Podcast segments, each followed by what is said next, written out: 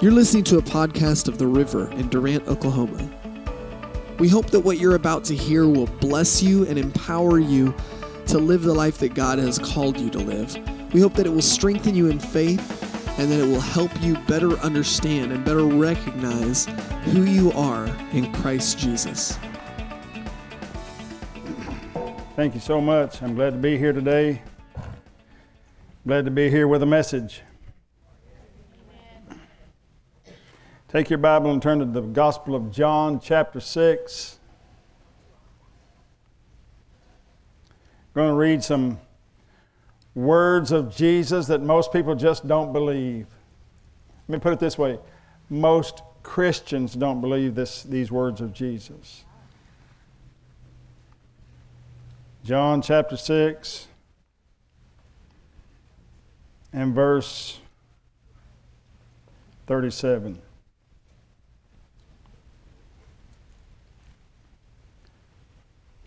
We believe it because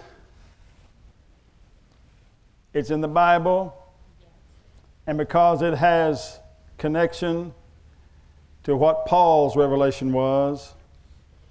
Jesus built on this right here to reveal to the Apostle Paul the doctrine of the gospel of the grace of God. John chapter 6 and verse 37 says, All that the Father giveth me shall come to me, and him that cometh to me I will in no wise cast out. I will in, under no circumstances cast him out. That's what he's saying. I will in no wise. Well, I can think of a couple of reasons why I might cast you out. No, you can't. You can't think of one. Think of your worst circumstances and this is still going to be true whether you believe it or not. Verse 38 For I came down from heaven not to do mine own will. Now, the four there, the four, you see the first word of verse 38? That's commentary on what he just said. All that the Father gives me shall come to me, and he that comes to me I will in no wise cast out. For I came down from heaven not to do my own will, but the will of him that sent me. What's he saying the will of the Father is? That he not lose you. Yes. Verse 39 And this is the Father's will which has sent me, that of all which he hath given me, now he restates it, all that he, that he hath given me, I should lose nothing, Amen. but should raise it up again at the last day. Hmm. Most Christians do not believe this. They believe it's a toss of the coin. If I've done good enough, I'll get to be resurrected. They do not believe that it's all really in Jesus' hands to keep you. Verse 40 And this is the will of, the, of him that sent me, that everyone which seeth the Son and believes on him may have everlasting life, and I will raise him up at the last day.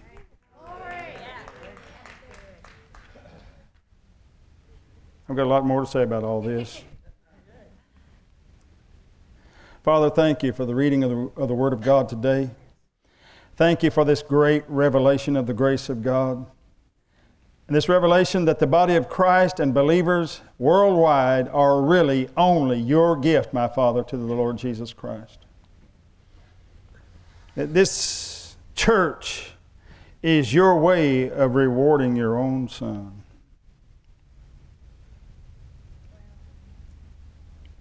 Thank you, Lord. Thank you, Lord. Help us after this message not only to see ourselves under a more worthy light, but to see our brother and sister on that row beside us more worthy. Thank you, Lord, for your kindness and grace to manifest your power here this morning already in this service to help people know that what the Lamb did, He did for our overcoming power. Thank you for this word. I believe I received the spirit of wisdom and revelation in the knowledge of Christ, not only, not only for me, but for the people of God today. Help us to be great, greater citizens of the kingdom. As we are already born into the family, help us to act like we're part of a kingdom that will never pass away. Praise God. In Jesus' name we pray. Amen and amen. I got six thoughts on all this.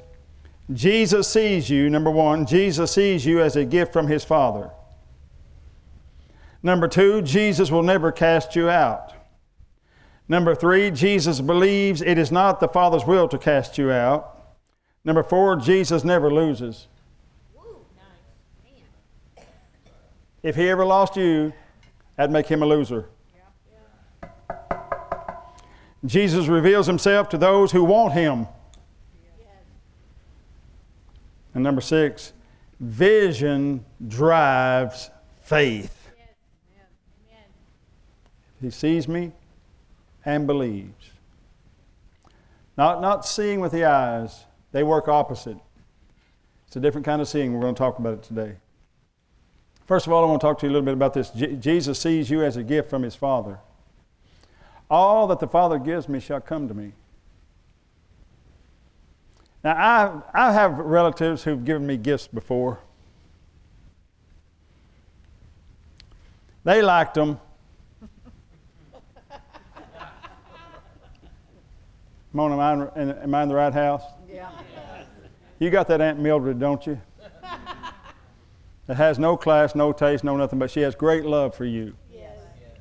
But she always gives you something that you wouldn't put on your dog, much less wear yourself. Right? My father always gave me what I wanted, though.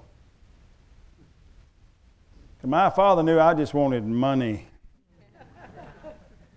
Don't go buy me something that you like. If you want me to have something, let me choose what I want. Because my father wanted me to have what I wanted. Ah. The Father did not give you to Jesus because He wanted to give him a bunch of troubled little brothers and sisters. I'll show you, Lord. I'll show you, Lord Jesus. I'll give you a bunch of little baby brothers and sisters who are rats. Unworthy, unholy little rats is what I'll do. I'll give you. No, no, no, no, no. No, no, no. The Father is giving to Jesus what He knows Jesus wants. He wants you the greatest missions society in the world, when you talk about the power in the earth of their testimony, was the Moravians. There's never been a people like them. If you read, ever read anything about the Moravians, there's never been a people like them. One, one Moravian farmer one day was building something, had a hammer, and he was out building something. He just laid his hammer down, went in the house, got a little bag, and left. He said, I go to the field. And just took off. And was gone for like eight years preaching the gospel. He shows back up, picks up his hammer, and goes back to work. they were just moved by their own impulses to, to preach the gospel. Just ordinary Christians, just taking on the, the, the role of missions as the Lord led them. Working with their hands, they'd get to thinking. The Holy Ghost would begin to put things in their hearts. Incredible people. And their cry was, We are out to gain for the Lamb the prize worthy of his sufferings. They did not say we're going out to win souls. They did not say we're going out to save people from hell. You know it's not your, really your job to save people from hell. Jesus already did everything that was necessary to save them from hell. It's just your job to go tell them that they don't have to go.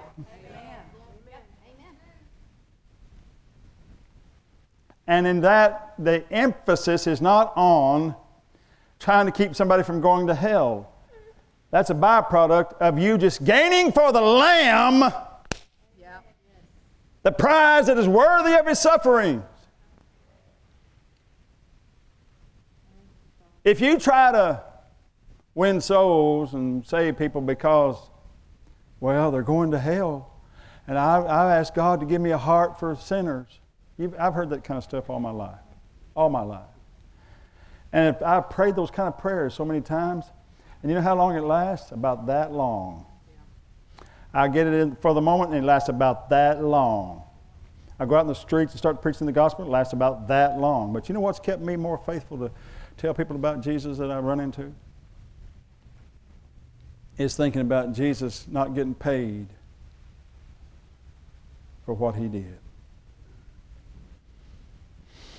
Because I can only love sinners so long. Come on, let's be honest. After a while, you just get disgusted with them. After a while, you just get disgusted with them. Oh, uh, you, you deserve hell. I mean, you know, that's just where you get to thinking. You wouldn't say it, but you think it. But if you think of them as God's prize to Jesus and you have a role in witnessing to them to bring them to Jesus as part of His payment package, whew, that's a whole different thing. If you love Jesus, that will keep you consistent in your witness because it's an expression of your love for the Lord. All that the Father giveth me shall come to me. The Father is working in your heart. The Father has to be working in your heart because the Father is the one that plants a seed. The Father's working in the, in the planting of the seeds in your heart. The Father's working in you when you witness to other people about Jesus. The Holy Ghost is, is leading you, but the Father plants the seed. Are you hearing this? All that the Father gives me shall come to me. He does this through you.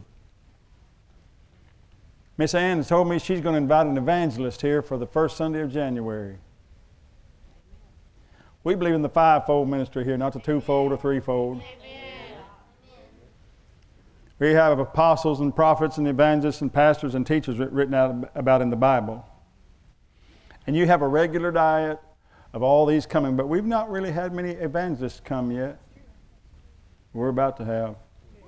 You're about to have a hardcore evangelist. His name is Scott Hinkle. He thinks if you're not winning souls, you're probably not even saved. he and I have had this little discussion about soul winning.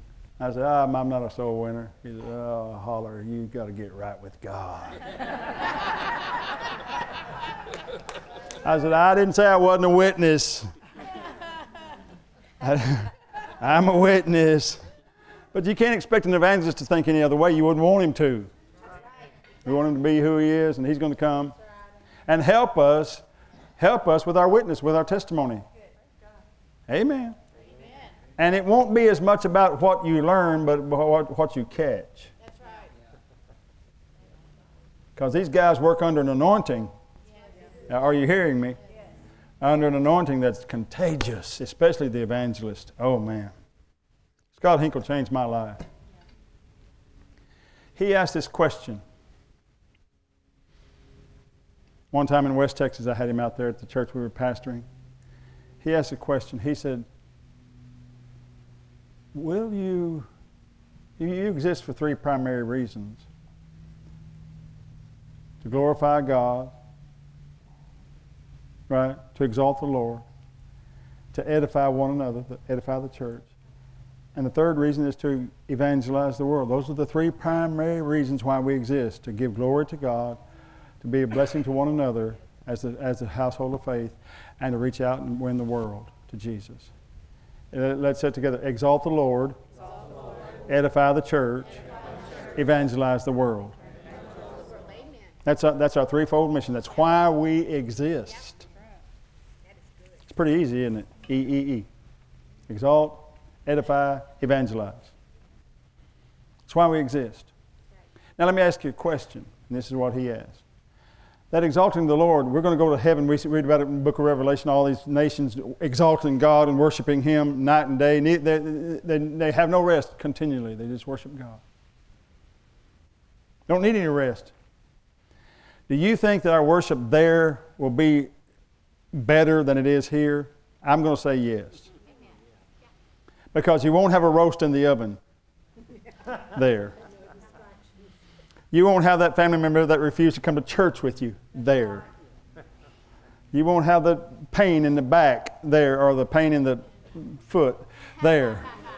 I already said I already talked about relatives, so it's not the pain in the other.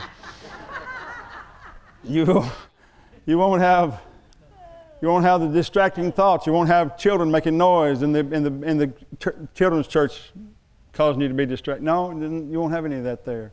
It will be perfect worship there. So that cannot be why we're still here. When we get there, will we have will we edify one another better or worse than we do here? Better. Hey, there won't be any distractions there. There won't be any sexual tensions, no racial tensions, no color ten- tensions, no language barriers. None, none of that. That'll all be gone, and we'll, we'll have perfect unity and love with one another. With one another. With one another. One another. I knew I could say it.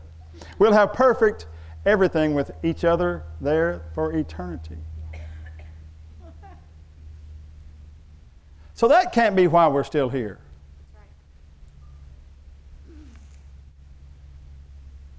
That just leaves one other big purpose. Wow. Why we're still here. Because can we evangelize the world in heaven? No. no. So Scott, Scott uh, Hinkle said, that's why we're still here and not in heaven. Amen. That's the real reason why we're still here and not in heaven. He said, You'd be surprised how little of that is emphasized in lo- local church on Sunday. Yes. He may say all this to you again, he'll say it a lot better than I just did. But it's a powerful thought. Yes, it is. Why are we still here? And he always he taught me to say this. Always say, we got to keep the main thing the main thing. Never forget it. That you're influencing somebody all the time, whether you know it or not. Yep.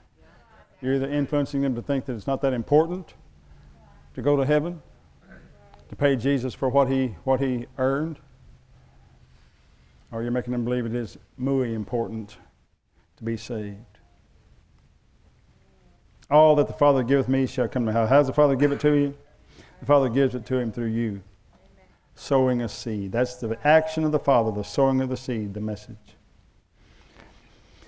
Second thing is Jesus will never cast you out. That's all found in verse 37. He will never cast you out. Oh, holler. you don't know what I've done.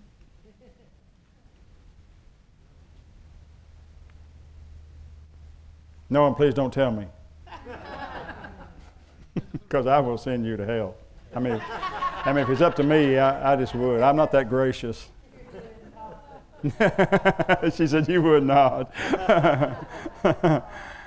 no, not really. But, I, but God is not a man that he should lie, neither the Son of Man that he should repent or change his mind. Uh, and that was spoken about the covenant people who had just been as rebellious as they had ever been.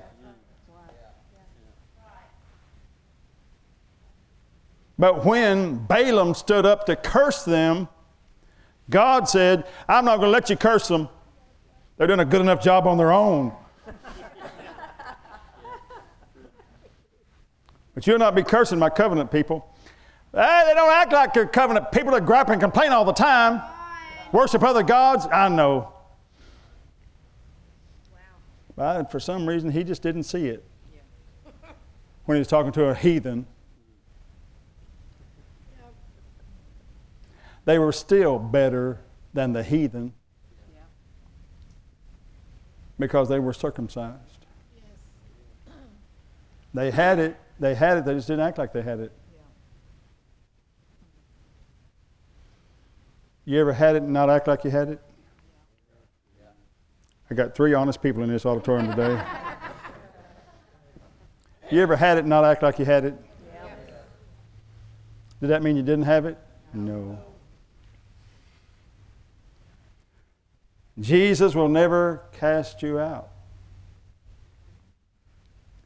Yeah, but oh, that's that's that's uh, that's greasy.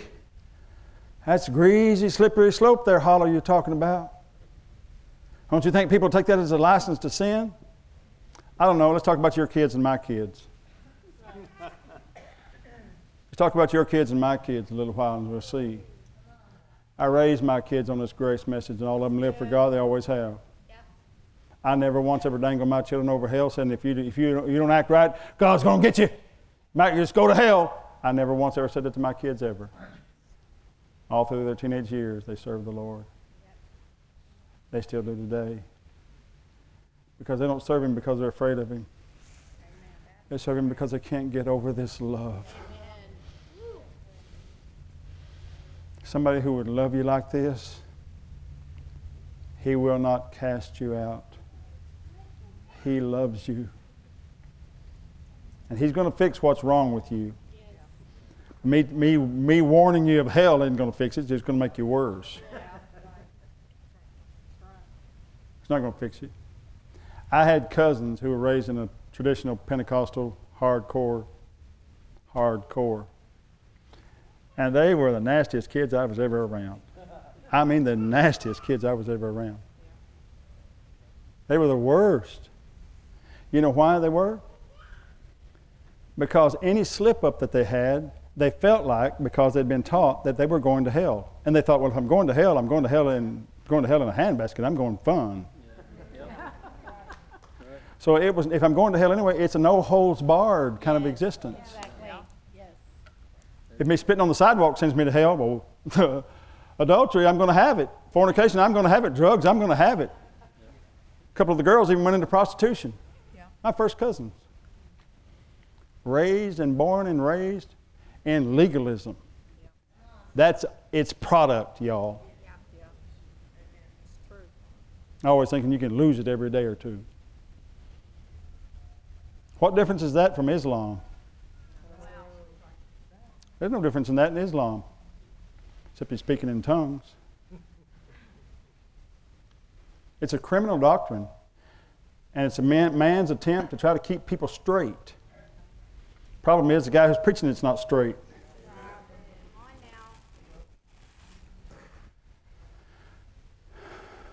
Jesus will never cast you out because you're his prize. You are that which the Father gave him.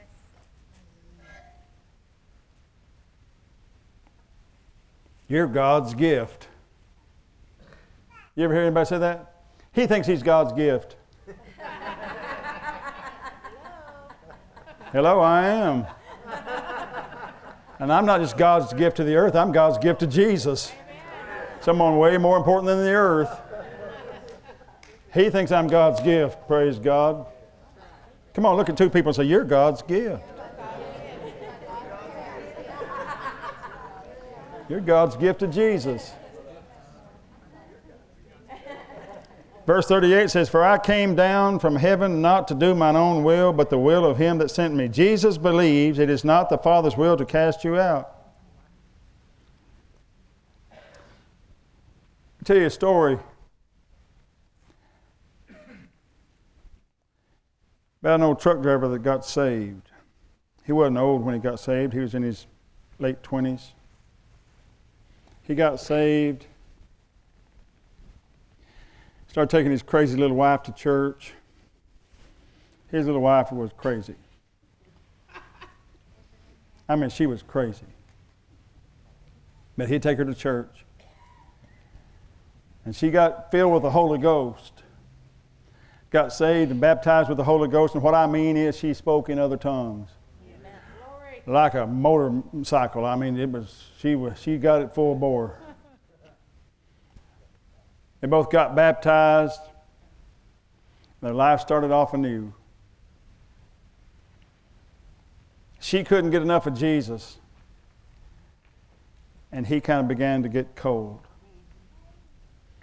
The hotter she got, the colder he got. He finally just dropped out of church altogether. And she'd go by herself. By this time, God had given her another baby. She had two. The second one was me.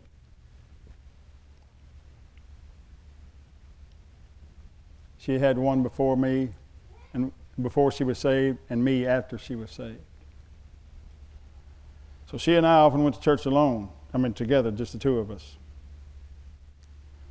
She wasn't crazy anymore. She was strange, but she wasn't crazy. She's still a little strange in a, in a wonderful, weird kind of way, you know.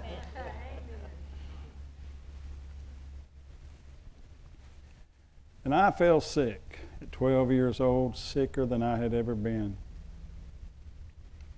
I had a raging fever that they could not get under control.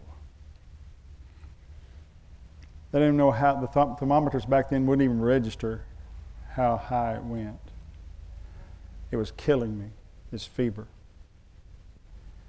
And it's because I had a little known disease back then, pancreatitis, inflammation of the pancreas. If you don't know anything about it, trust me, you don't want to know anything about it.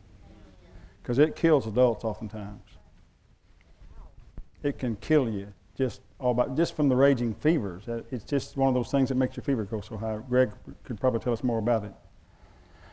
But I'm telling you, I was sick. I was a sick 12 year old kid. My daddy, one night I nearly died. I don't know how many needles they shot in me, how many times, oh, doctors and nurses, I didn't know where I was. I was in Ardmore, Oklahoma.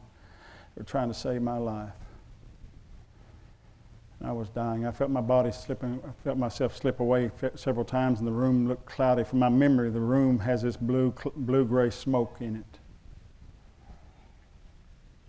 And I'm dying. And finally, they get me stabilized just a little bit.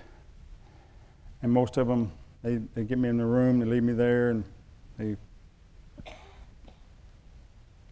most of them leave. My daddy says, comes over to my bed and knelt down on the floor. I could just barely see his shoulders and his head. He was kneeling beside my bed. Reaches up there and gets me by the hand. He says, Boy, John, boy, you want to pray with me? I was like, oh, yeah. I guess. I, I could hardly even think.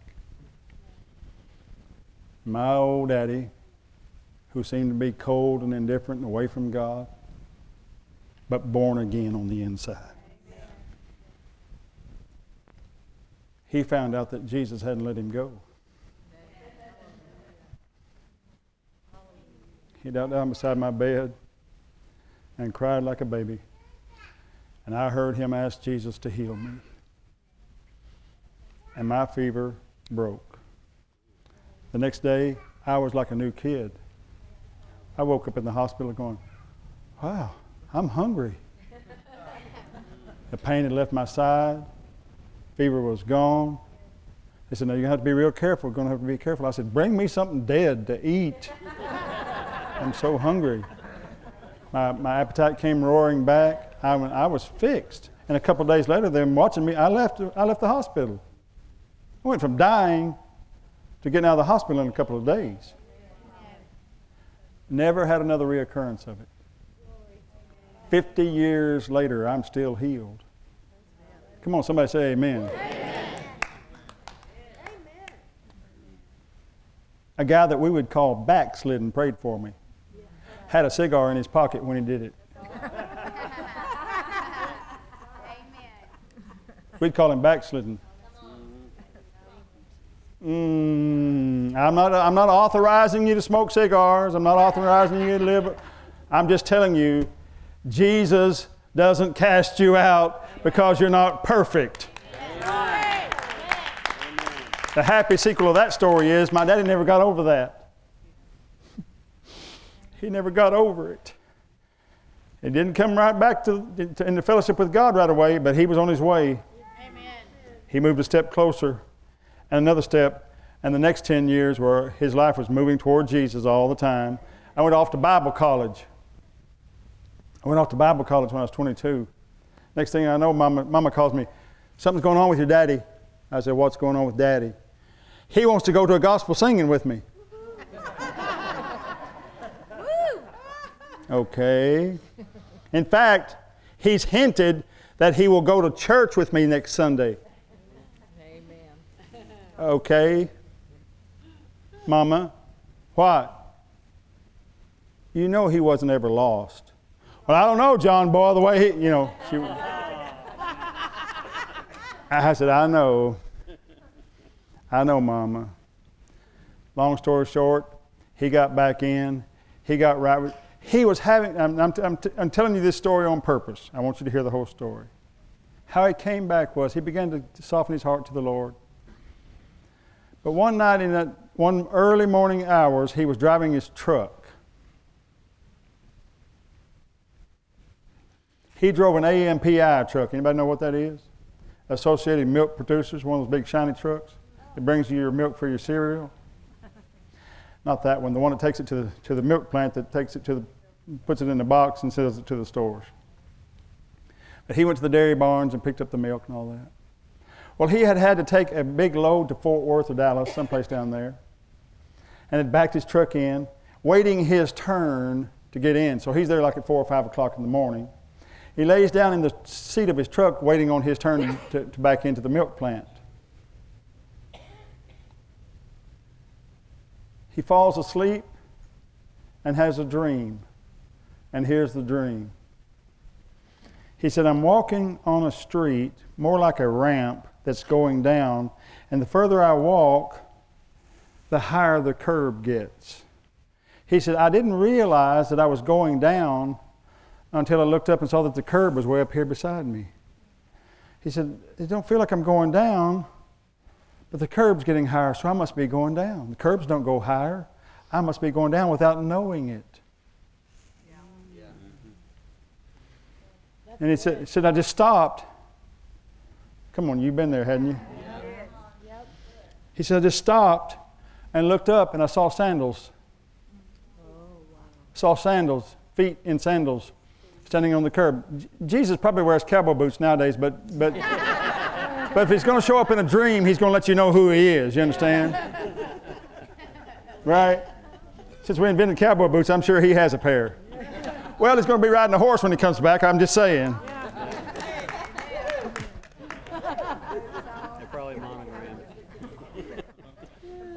But if he shows up in a dream, he's going to let you know he's going to, he's going to be in sandals so you know who he is. He saw sandals there. he saw sandals and he thought, That's, that has to be Jesus. He tried to look up, but the sun was too bright. The light was too bright, he said. He said, I couldn't look up. He said, All I could do was look at his feet. He said, Then I saw his hand come down. He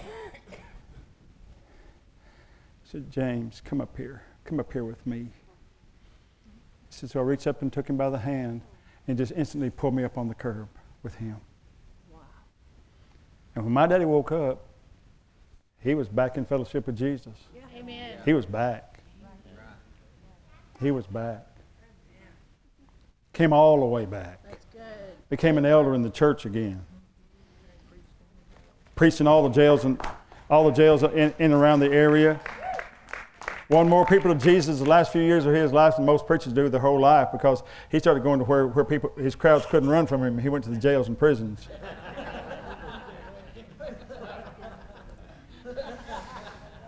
My daddy had lived most of, most of his life a very prejudiced man, racially prejudiced.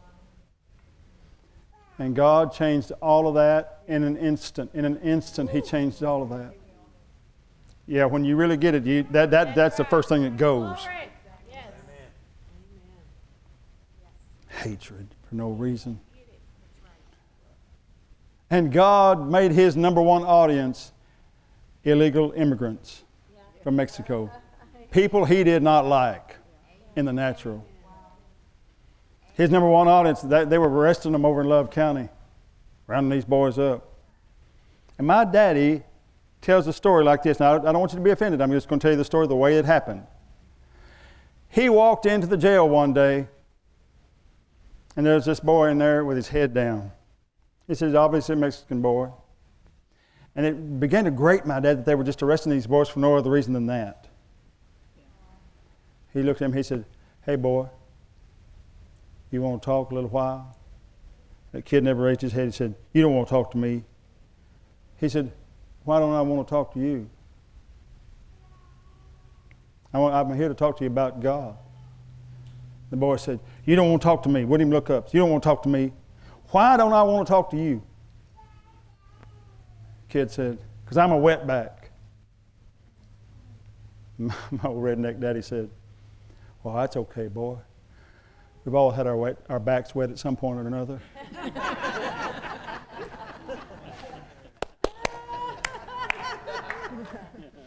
Kid looked up and said, All right, what you got to say? Amen. Amen. He got saved that day and began the next, the next day, the next week, my dad went back to the jail. All those boys who before couldn't speak English are all speaking perfect English now. They're saying to my daddy, Can you get him out of here? Can you get this one out of here? Said, Why? He's all Jesus, Jesus, Jesus, Jesus, Jesus. He's driving us crazy. Can you get him out of here? He didn't really do anything wrong. he, didn't, he needs to get out of here. Long story short, they did let him go. He started a church over there in Love County and became its pastor. Jesus doesn't think it's God's will to let you go no matter how stupid you act. he has a plan for your life that you may not be aware of. You maybe feel like you're away from God. You may think, well, I'm not even sure I believe in God. Well, He still believes in you because God does not believe in atheists. I love saying that. It's a revelation if you listen to it. God does not believe in atheists. There's no such thing, He says. There's only people who are hurt and misunderstand, misunderstand God who, who just take that route to say, I don't believe there is a God. The only reason they take that route is because somebody has misrepresented Him to them. I'm representing a loving God to you today who wants to help you because He loves you. Let me tell you more of that story. It's a long story, but it's worth you hearing.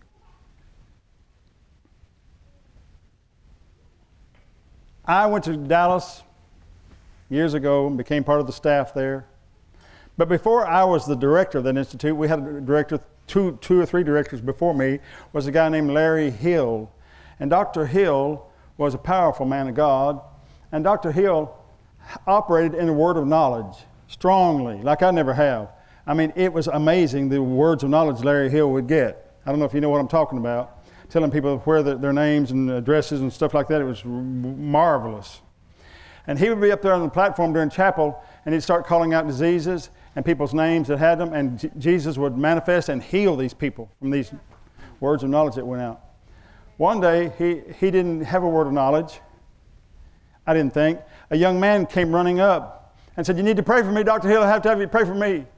Dr. Hill listened to him and talked to him a little while and, and, and found out that this young man had pancreatic cancer. What kind of cancer? What was I healed of? Pancreatitis, not pancreatic cancer, but it's still of the pancreas. Now, that's not every, an everyday thing you hear about, is it? No. No, you hear about arthritis and heart disease and brain damage and all that other kind of stuff. But you, especially people from, from Love County, brain damage. But, but you don't, you don't hear about pancreatitis every day.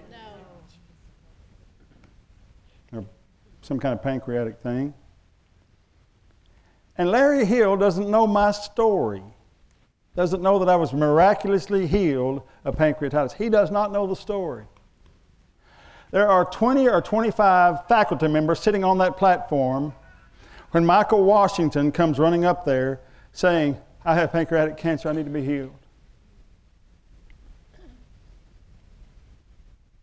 Larry Hill hears him and turns and looked and had never done this before and never did it once afterwards. Turned and looked at me and said, Pastor John Holler, I need you to come over here. I didn't know what the Lord said. I came over and he said, He has pancreatic cancer. The Lord told me to tell you to pray for him. I could not make the hair stand down, stand down on my head. I kept pushing my hair down. I felt like my hair was standing up. this is too good.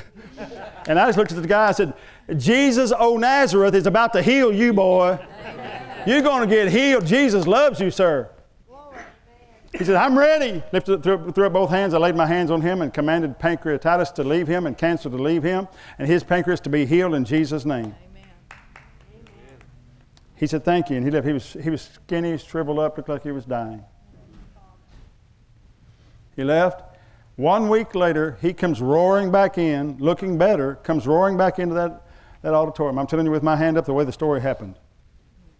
He comes running back in, he said, jumping up and down, said, Dr. Hill, Dr. Hill, Dr. Hill, I got to tell you something. What happened? You remember me? Yeah.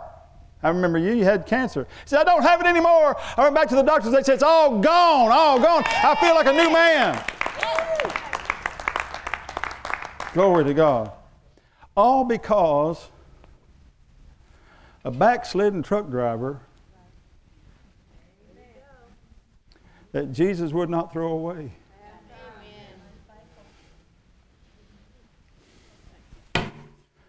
Jesus would not throw him away.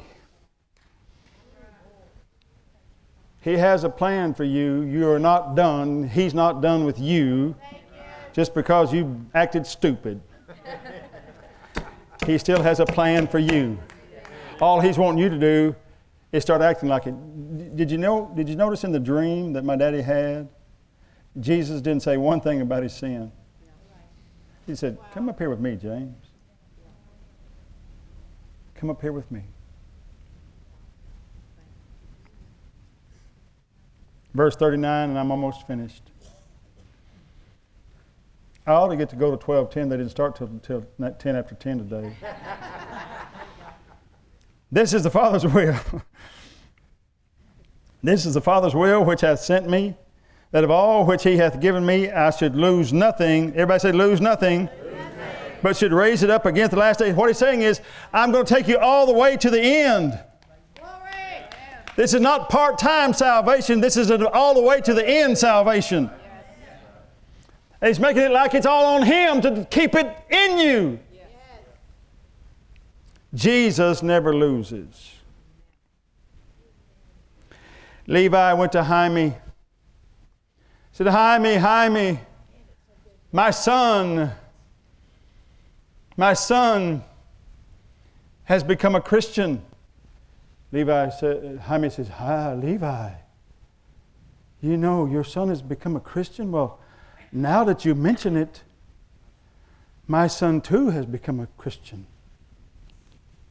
Levi says, Your son too has become a Christian? My son? Oh, we've got to go to the rabbi and see what's going on. This is not right. So they go to the rabbi. They say, Rabbi, Rabbi,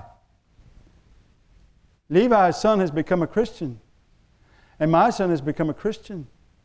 What, what's up? Rabbi said, Hang on a minute. Levi, your son has become a Christian, and Jaime, your son has become a Christian. Well, now that you mention it, my son too has become a Christian. My son is a Christian. We must talk to God. So they go to, they turn, they talk to God. The rabbi says, Oh, great God of Israel, Levi's son has become a Christian. Jaime's son is a Christian. And my son is a Christian. What's up? The Lord said, Levi's son is a Christian. Jaime's son is a Christian. The rabbi's son is a Christian. Well, now that you mention it,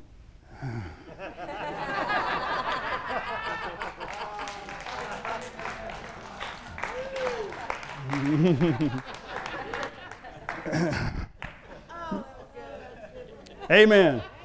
Jesus never loses. Amen. Verse 40, I've got to move along. And this is the will of him that sent me, that everyone which seeth the Son and believes on him may have everlasting life, and I will raise him up at the last day.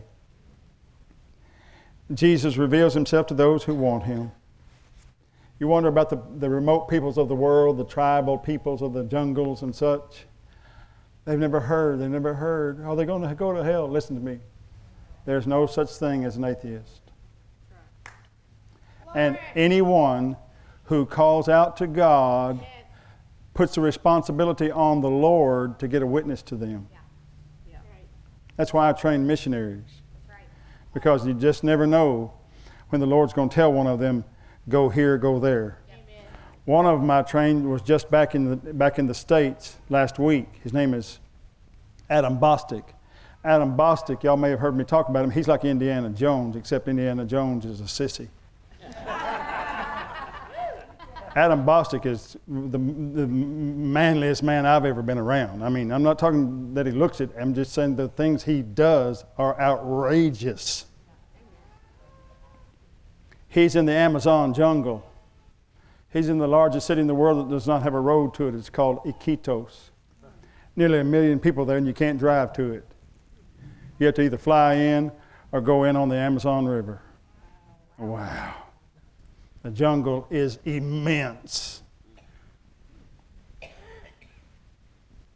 The jungles, the trees there make your bulldozers look like Tonka toys. Can't, can't, just won't work. So they just left it like it was, found other ways to get there. They have a place or two down there called the Forbidden Valley. In the Forbidden Valley, the indigenous people are the only ones allowed to be there.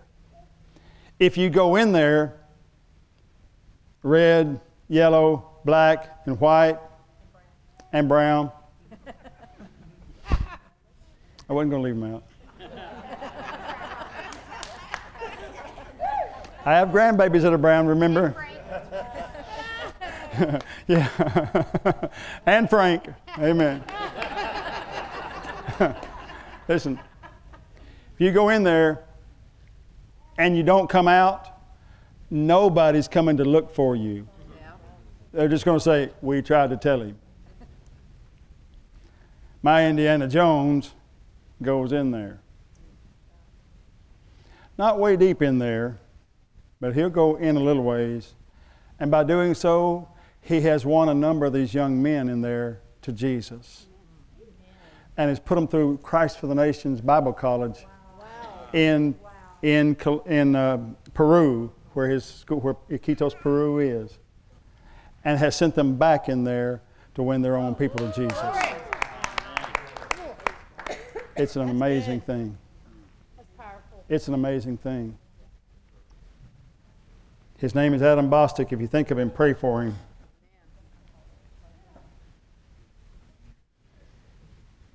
What that tells you is somebody in there has turned to the one true God and began to worship Him.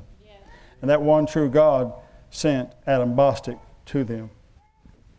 Just like He did to Cornelius, the first Gentile that got saved, he began to worship the one true God, the God of the Jews. That's all he knew to do. But that didn't mean he was saved. But it did mean that God was now obligated to send somebody with a message to him. Your pr- prayers and your alms have come up as a memorial before God. And that word in the Greek text is a monument. His, word, his prayers and his alms were building a monument in heaven. Yes. A Gentile monument probably looked like a frog or something, didn't belong there. we don't know what it looked like, but it didn't belong there. God had to do something about it. So he sent to that Gentile the gospel of Christ so that Gentile could be saved. That's how it happens. Jesus reveals himself to those who want him. And the last thing is vision drives faith. Vision drives faith.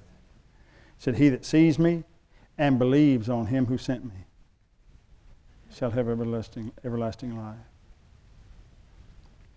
If you can get it in your heart, get an image of who you are, it's amazing how your faith will work. Not by seeing it in the natural, but by seeing it in the heart. Not by really seeing it. Jesus said the blessing is on those who believe without seeing, but he's not talking about having vision. You picture what you want. Picture yourself healed. Picture yourself prosperous. Picture yourself winning in life.